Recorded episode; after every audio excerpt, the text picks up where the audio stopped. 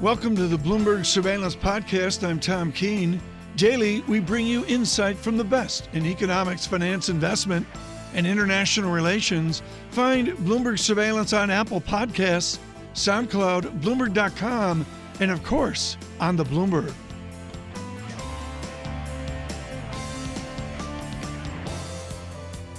The bond market's kind of the main event over the last couple of days, and we continue to focus on it right here on Bloomberg Surveillance. And I'm pleased to say we have a brilliant guest to explore this topic. It's Bill Lee. He's come from the IMF to Citi, and he now finds himself at a Milken Institute as the chief economist, and he joins us right here on Bloomberg Radio. Bill, it's great to catch up with you as always. Your thoughts, please, sir, on the debt binge of the US Treasury over the next couple of days. Jonathan, you've just hit on one of the topics that's completely obsessing financial markets right now, right? With the relative balance of supply and demand of U.S. securities.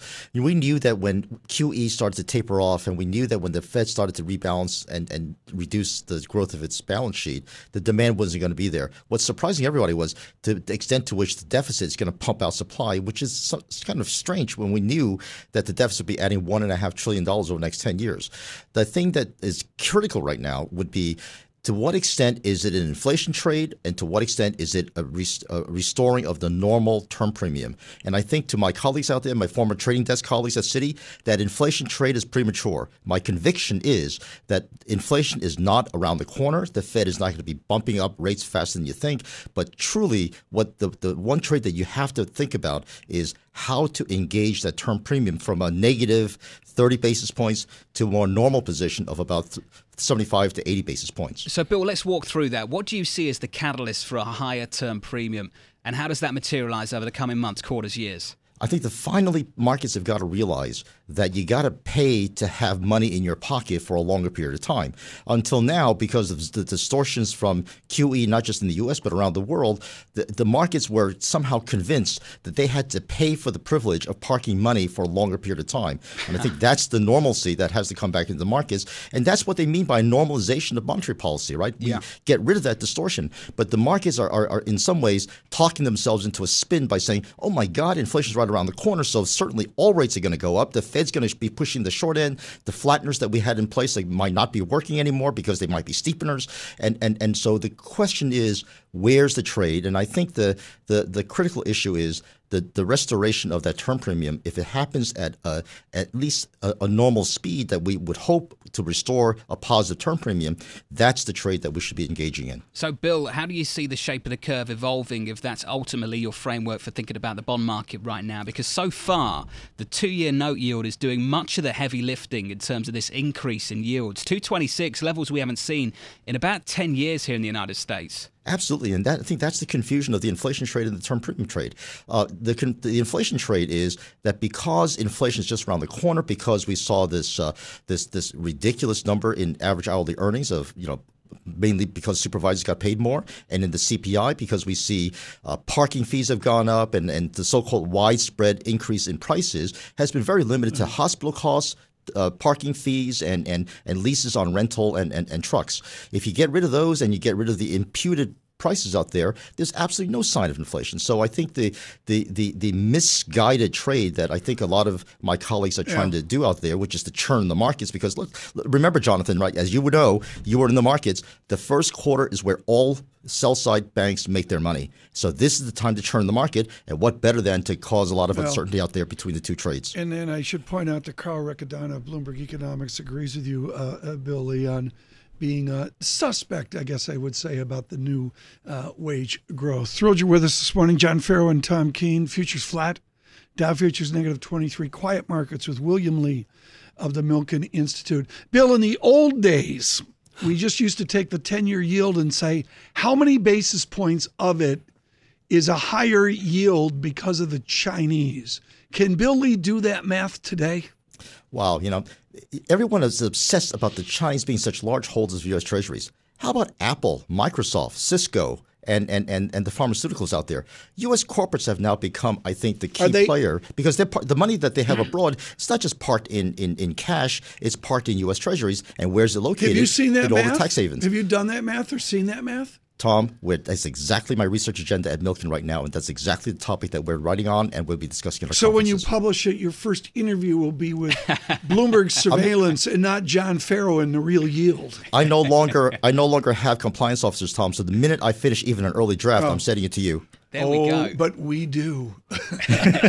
Bill Lee, it's a really good point. A lot of that money has been put into dollar denominated assets already, not just treasuries, but credit as well, Bill. US credit too, almost Yes. across the board. These guys have become big fixed income bond managers, which begs the question as the tax law has changed, what does that mean for the way they rebalance some of those holdings? Boy, Jonathan, that's a fantastic topic, and you know that's like part two of my, my research agenda because right now half the debt out there is in is exactly in credit, right? And so so investment grade, and, and, and you see that despite all of the volatility in the equity markets, absolutely nothing has happened to the spreads between high yield and, and, and, and investment grade. And I think when when we start to have the so-called repatriation, I, I question how much of it's going to be brought back because a lot of it is already here in the sense that the U.S. U.S. co- companies are flush with cash and they can do any kind of capex they want out of their con- current cash flows. Yeah.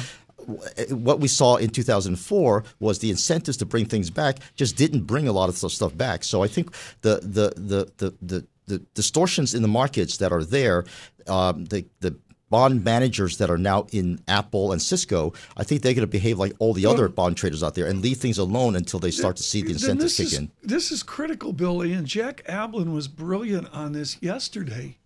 Do we see cap X? Do we see investment? However you want to phrase it, is it there now or will it be there in the next 12 months? Well, here, how's this for a twist, Tom? Everyone who's come to this microphone, including me, has said the thing they worry about most is that every corporate out there is saying that we're going to use this extra uh, uh, tax reduction money and, and, and whatever money we bring back and distribute as dividends and stock buybacks. Now, when you think about it, does that mean that it just disappears off the face of the earth and doesn't show up in investment at all? No, it just means that your corporate managers telling the shareholders, I can't make this cash work for you any better than I've already done. Why don't you take it back and find better investment opportunities? Well, isn't that what exactly what we're supposed to be doing? Reallocating funds from companies that can no longer use the excess cash to companies that can. And now your big question is, where's the money going? And and I think the the trends in real capex, if you look at BFI from the national income accounts, right, the place where it's growing fastest is in technology, and second in uh, machinery equipment. So we're modernizing our productive capacity, uh, and I think that's really the key to boosting productivity growth in the long run. I actually spoke to Cisco about this last week, Tom, and I think it's a really important point. And, and Chuck Robbins of Cisco basically owned up. He's been very transparent about it. He said the tax law has not restricted my strategy whatsoever because the bond market was so open for me in the years gone by. I could Yeah. just borrow in the debt market and do what I wanted Well- to do anyway. So the idea that you've got a tax cut and you bring this money home, so to Well- speak, uh, it doesn't change things for many companies. Billy, thank you so much. Greatly appreciated. He is with Milken Institute.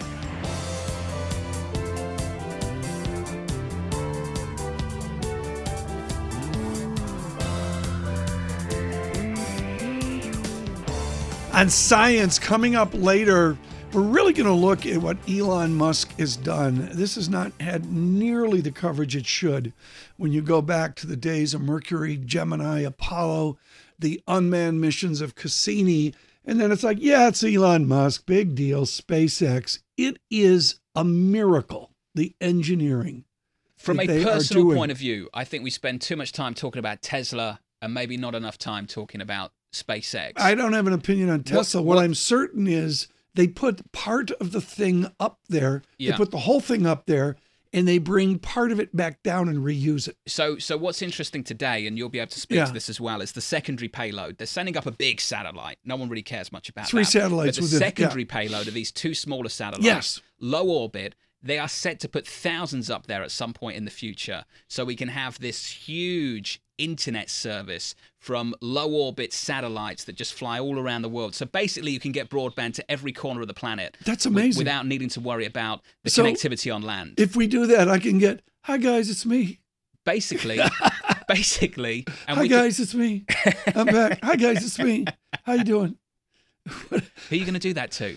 I don't know, but I'm getting too much YouTube at home. We gotta, you know, I'm on my my YouTube hate binge. Uh, as well right now. Flat on the markets, negative 33, but the two year yield uh, gives one pause. Why don't you bring in Robert Miller, uh, John Ferro of BlackRock, who is Yeah. more than qualified to talk about the sudden curve flattening and that two year yield jump? Yeah, one of the leading voices in global fixed income, working very closely with the CIO of BlackRock for global fixed income, Rick Rieder. It is Bob Miller. I'm very pleased to say it's BlackRock's head of US multi sector fixed income. Bob, what do you make of the big move on the two year yield that we've seen over the last few months?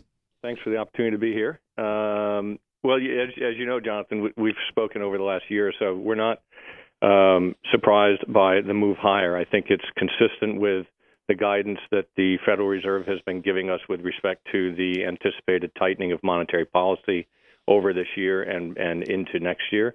And I also think it's consistent with the better uh, growth and inflation prospects that have been uh, increasingly evident in the U.S. economy.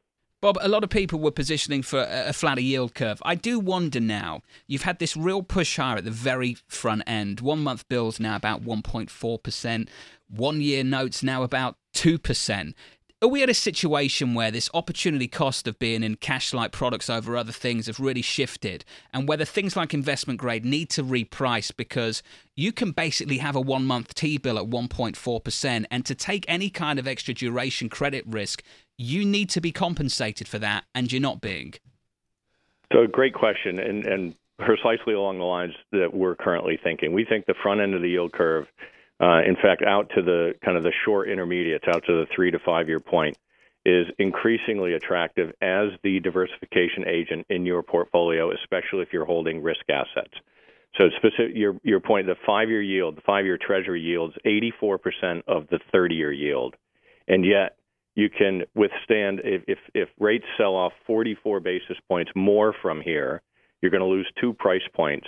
If it was an in, instantaneous sell off, you lose two price points in your five year note, where the same break even in the 30 year yield is 10 basis points to lose two price Right. points. So we think that the front end of the yield curve offers increasingly attractive value as a diversification agent in your portfolio. Which of those ratios is critical for our listeners? The five year compared to the 30 year, the two year compared to the 10? As you look at the percent of a short term yield as compared to a long term yield, which is the ratio that matters, Bob Miller? So I, I think it depends upon the circumstances. So in, if, if we were at much higher um, nominal and importantly real rates, then the flat yield curve would likely be suggesting um, significantly tighter financial conditions, which would lead to an increased risk of the economy decelerating over the over the forecast horizon.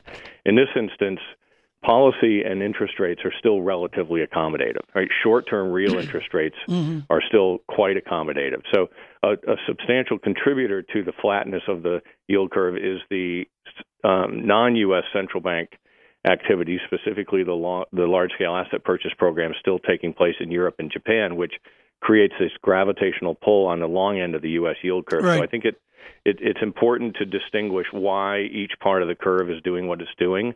I don't think the current flatness, twos, tens, or fives bonds, is indicative or sending any signal that of of impending deceleration Right. risk in the U.S. economy. You know, very important comments there with us today. Bob Miller, he is with BlackRock, and we'll continue our discussion. Bloomberg Surveillance, as always, brought to you by Cone Resnick. Tax reform can have a major impact on your business. Get insight from the experts at CohnReznick. Visit cohnreznick.com slash tax reform. CohnReznick Accounting Tax Advisory. Let me spell that for you. C-O-H-N. R-E-Z-N-I-C-K. CohnReznick. And we thank them for their support. John Ferro? Thank you, Tom Keene. Uh, Bob Miller with us from BlackRock today. I'm really pleased to say to help us work through this deluge of treasury supply that comes through the week. Talking about diversifying into treasuries, the short dated treasuries that are giving you a little bit extra yield now. And Bob, my question off the back of that is you diversify into some of these treasuries. You diversify away from what? Investment grade? High yield? Where do you cut risk so you can make that diversification play? Yeah, so good question again, Jonathan. I, I think the, the, the way we're thinking about the rise in Treasury yields and how it competes for capital with other asset classes is that the the rise we've seen so far in Treasury yields is likely to begin competing for capital with investment grade credit, uh, and, and, specifically the the shorter maturity, um, tighter spread, high quality product that um, when when five year notes were 50 basis points lower in yield, you know you you were able to earn that extra compensation by holding the credit risk. But now, with with Treasuries having increased substantially, it calls into question holding that that credit instrument, even though it's still at a positive spread. The spread is less attractive than it was before. So I think it starts to compete for capital in shorter duration IG. And you're seeing that as the credit curves in investment grade space have been flattening quite aggressively. And then it eventually, our, our view is that the, the risk free rate competes for capital at different levels with different asset classes, meaning risk free rates have to go considerably higher before they begin to compete with equities. But you'll see them move out the capital structure or, or down the capital structure, first competing with higher quality investment grade bonds, then eventually competing for higher yield bonds, and then eventually competing with equity. So, this is a really, really interesting point, Bob. This is going to work its way down the capital structure. But the first to get hit is the stuff at the top of the capital structure. So, therefore, you should take more risk at this point. I'm just trying to get my head around that, Bob. Well, I think it's more of a barbell approach. We like okay. owning the the you know the, as I mentioned before, we like the the short to intermediate part of the treasury curve specifically, but we also still think that the equity market is likely to do okay this year, given the significant impulses that are coming through the economy through fiscal policy over the course of the next year to year and a half. Yeah. Well, then, how do you respond? I think everybody can hear the dynamics that's in your head, Bob Miller, after decades of doing this including your work at BlackRock. How do you respond to the rote, oh, we're worried about the deficit view? How do you respond to the tax cut plus new deficit deficits to come? I'm I'm worried about the deficit, uh, but the you know so consider this: if the, we're we're we're likely going to be running five percent deficits to GDP in the next several years at a time when we're at full employment and we've closed the output gap that doesn't that doesn't feel good considering that there will be another deceleration slash recession on the horizon yeah. some point in the future. So that worries me. Um, in a perfect world, we would have had spending right. offsets, right, to to accompany the the credible and and um, helpful parts of the okay. tax legislation. Uh, Bob Miller, thank you so much with BlackRock. Greatly, greatly appreciate that this morning.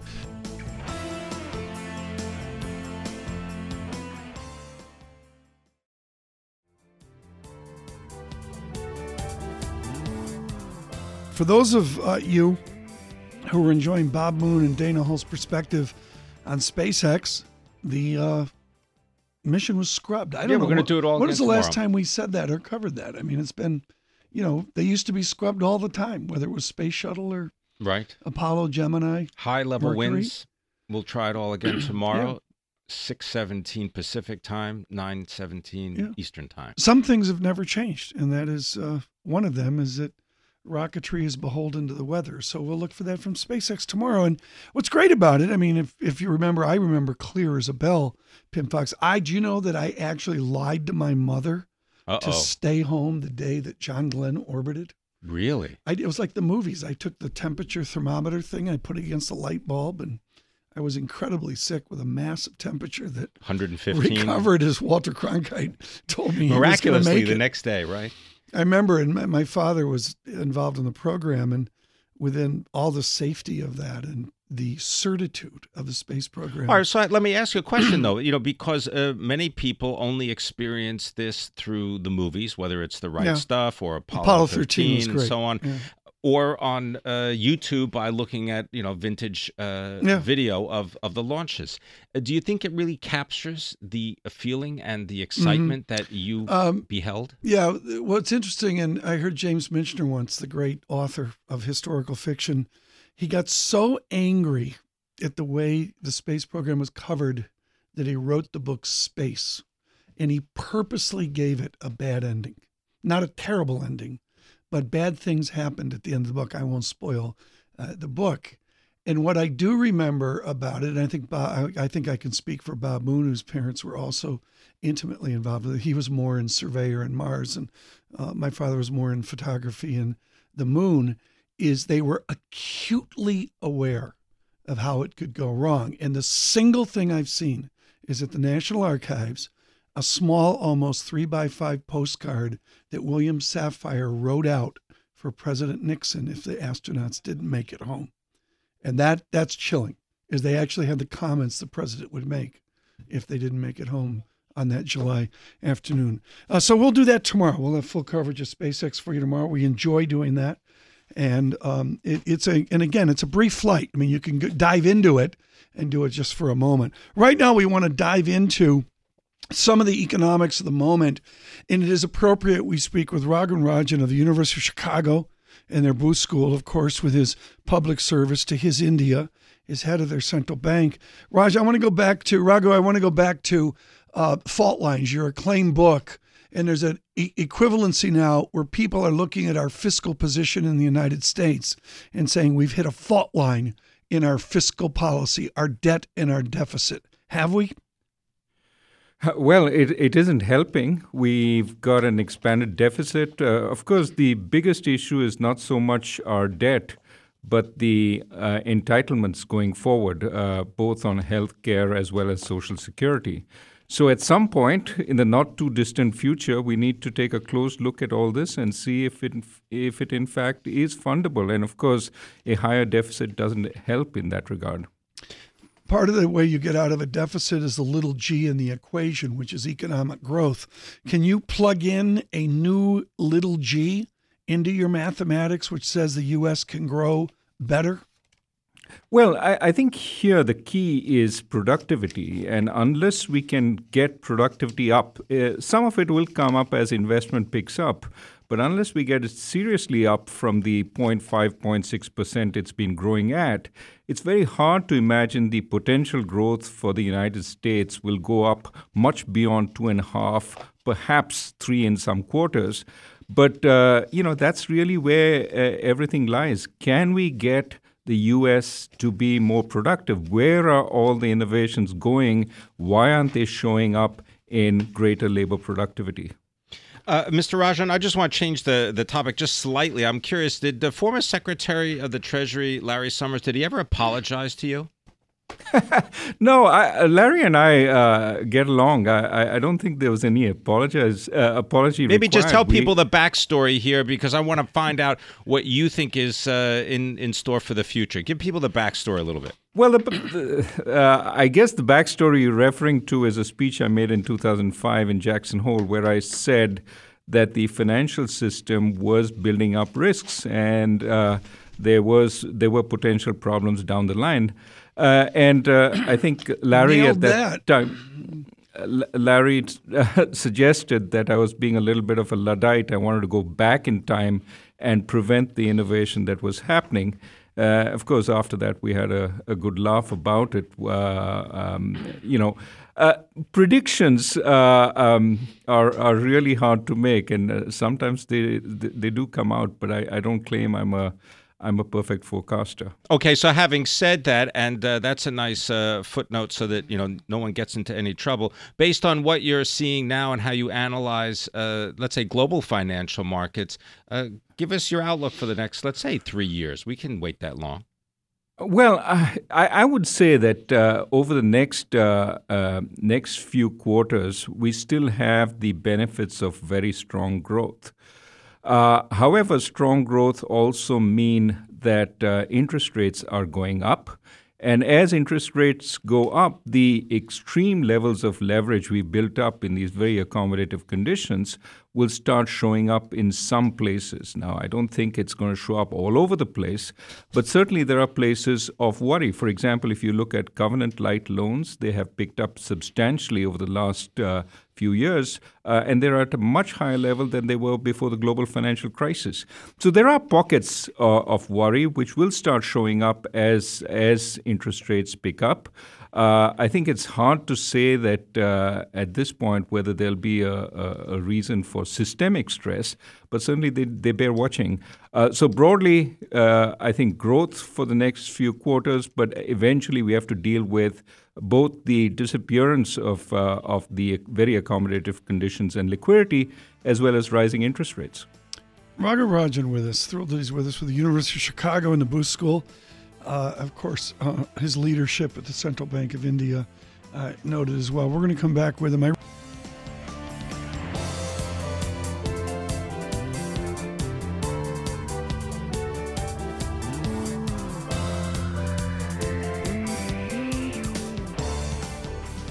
Pim, that's something to see that new commitment of J.P. Morgan to to New York City. I mean, we're a little biased on this, and that Mr. Bloomberg uh, uh, has built Bloomberg and our New York headquarters here out at 499 Park, 499 Park, and then now over here on Lexington. We should say that Michael Bloomberg is, of course, principal owner, Bloomberg LP, uh, uh, owner of this radio station as well. But there's J.P. Morgan. That's a that's a big 15,000 bodies that's on Park a lot Avenue. Of people, yeah.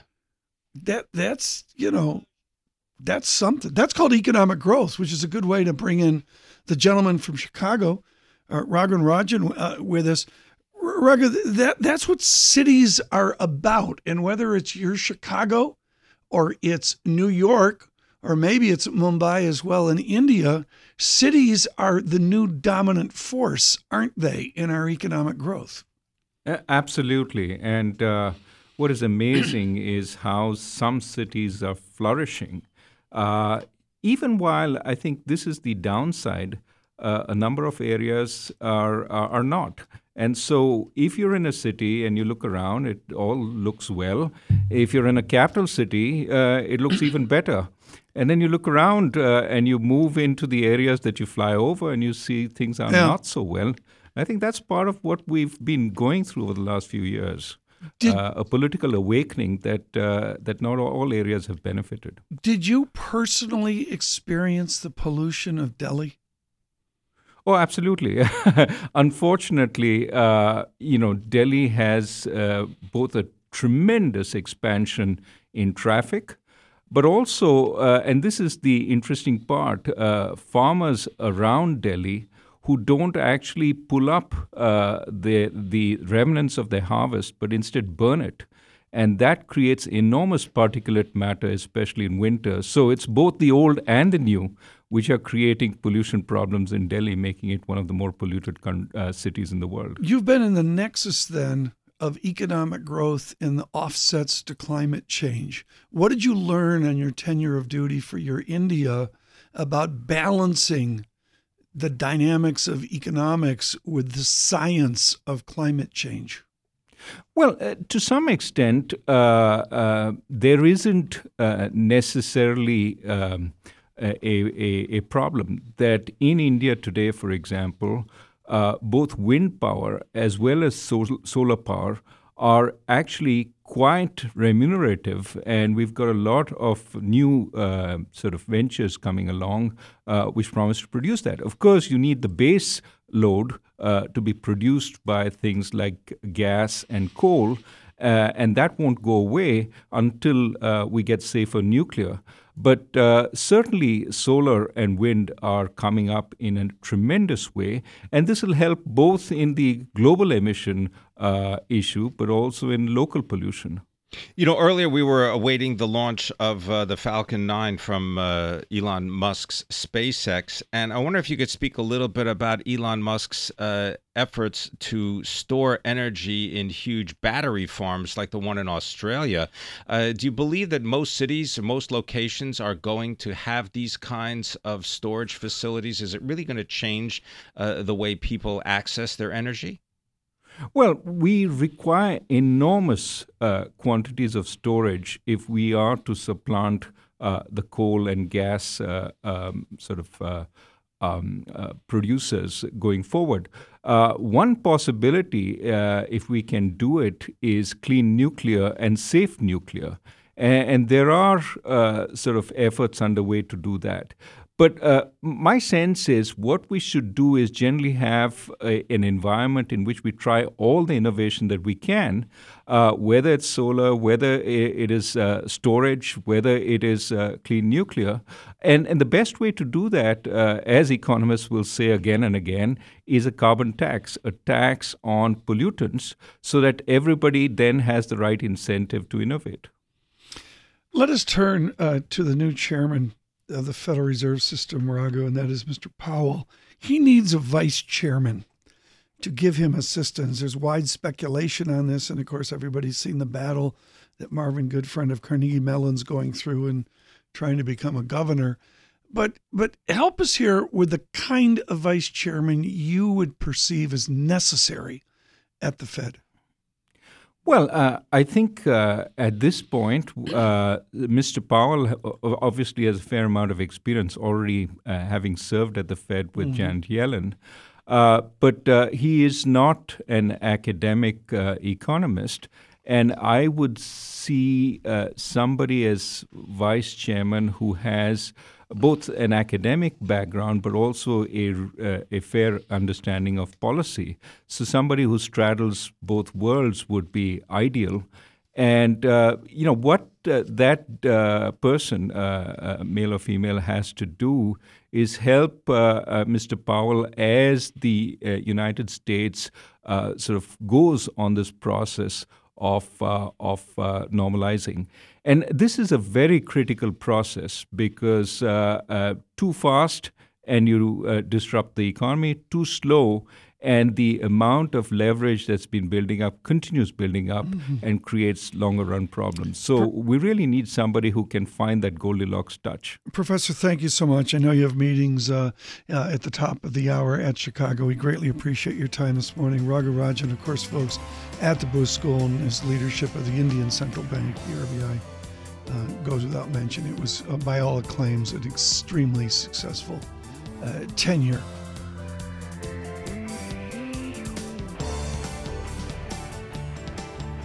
Thanks for listening to the Bloomberg Surveillance Podcast. Subscribe and listen to interviews on Apple Podcasts, SoundCloud, or whichever podcast platform you prefer. I'm on Twitter at Tom Keene. Before the podcast, you can always catch us worldwide on Bloomberg Radio.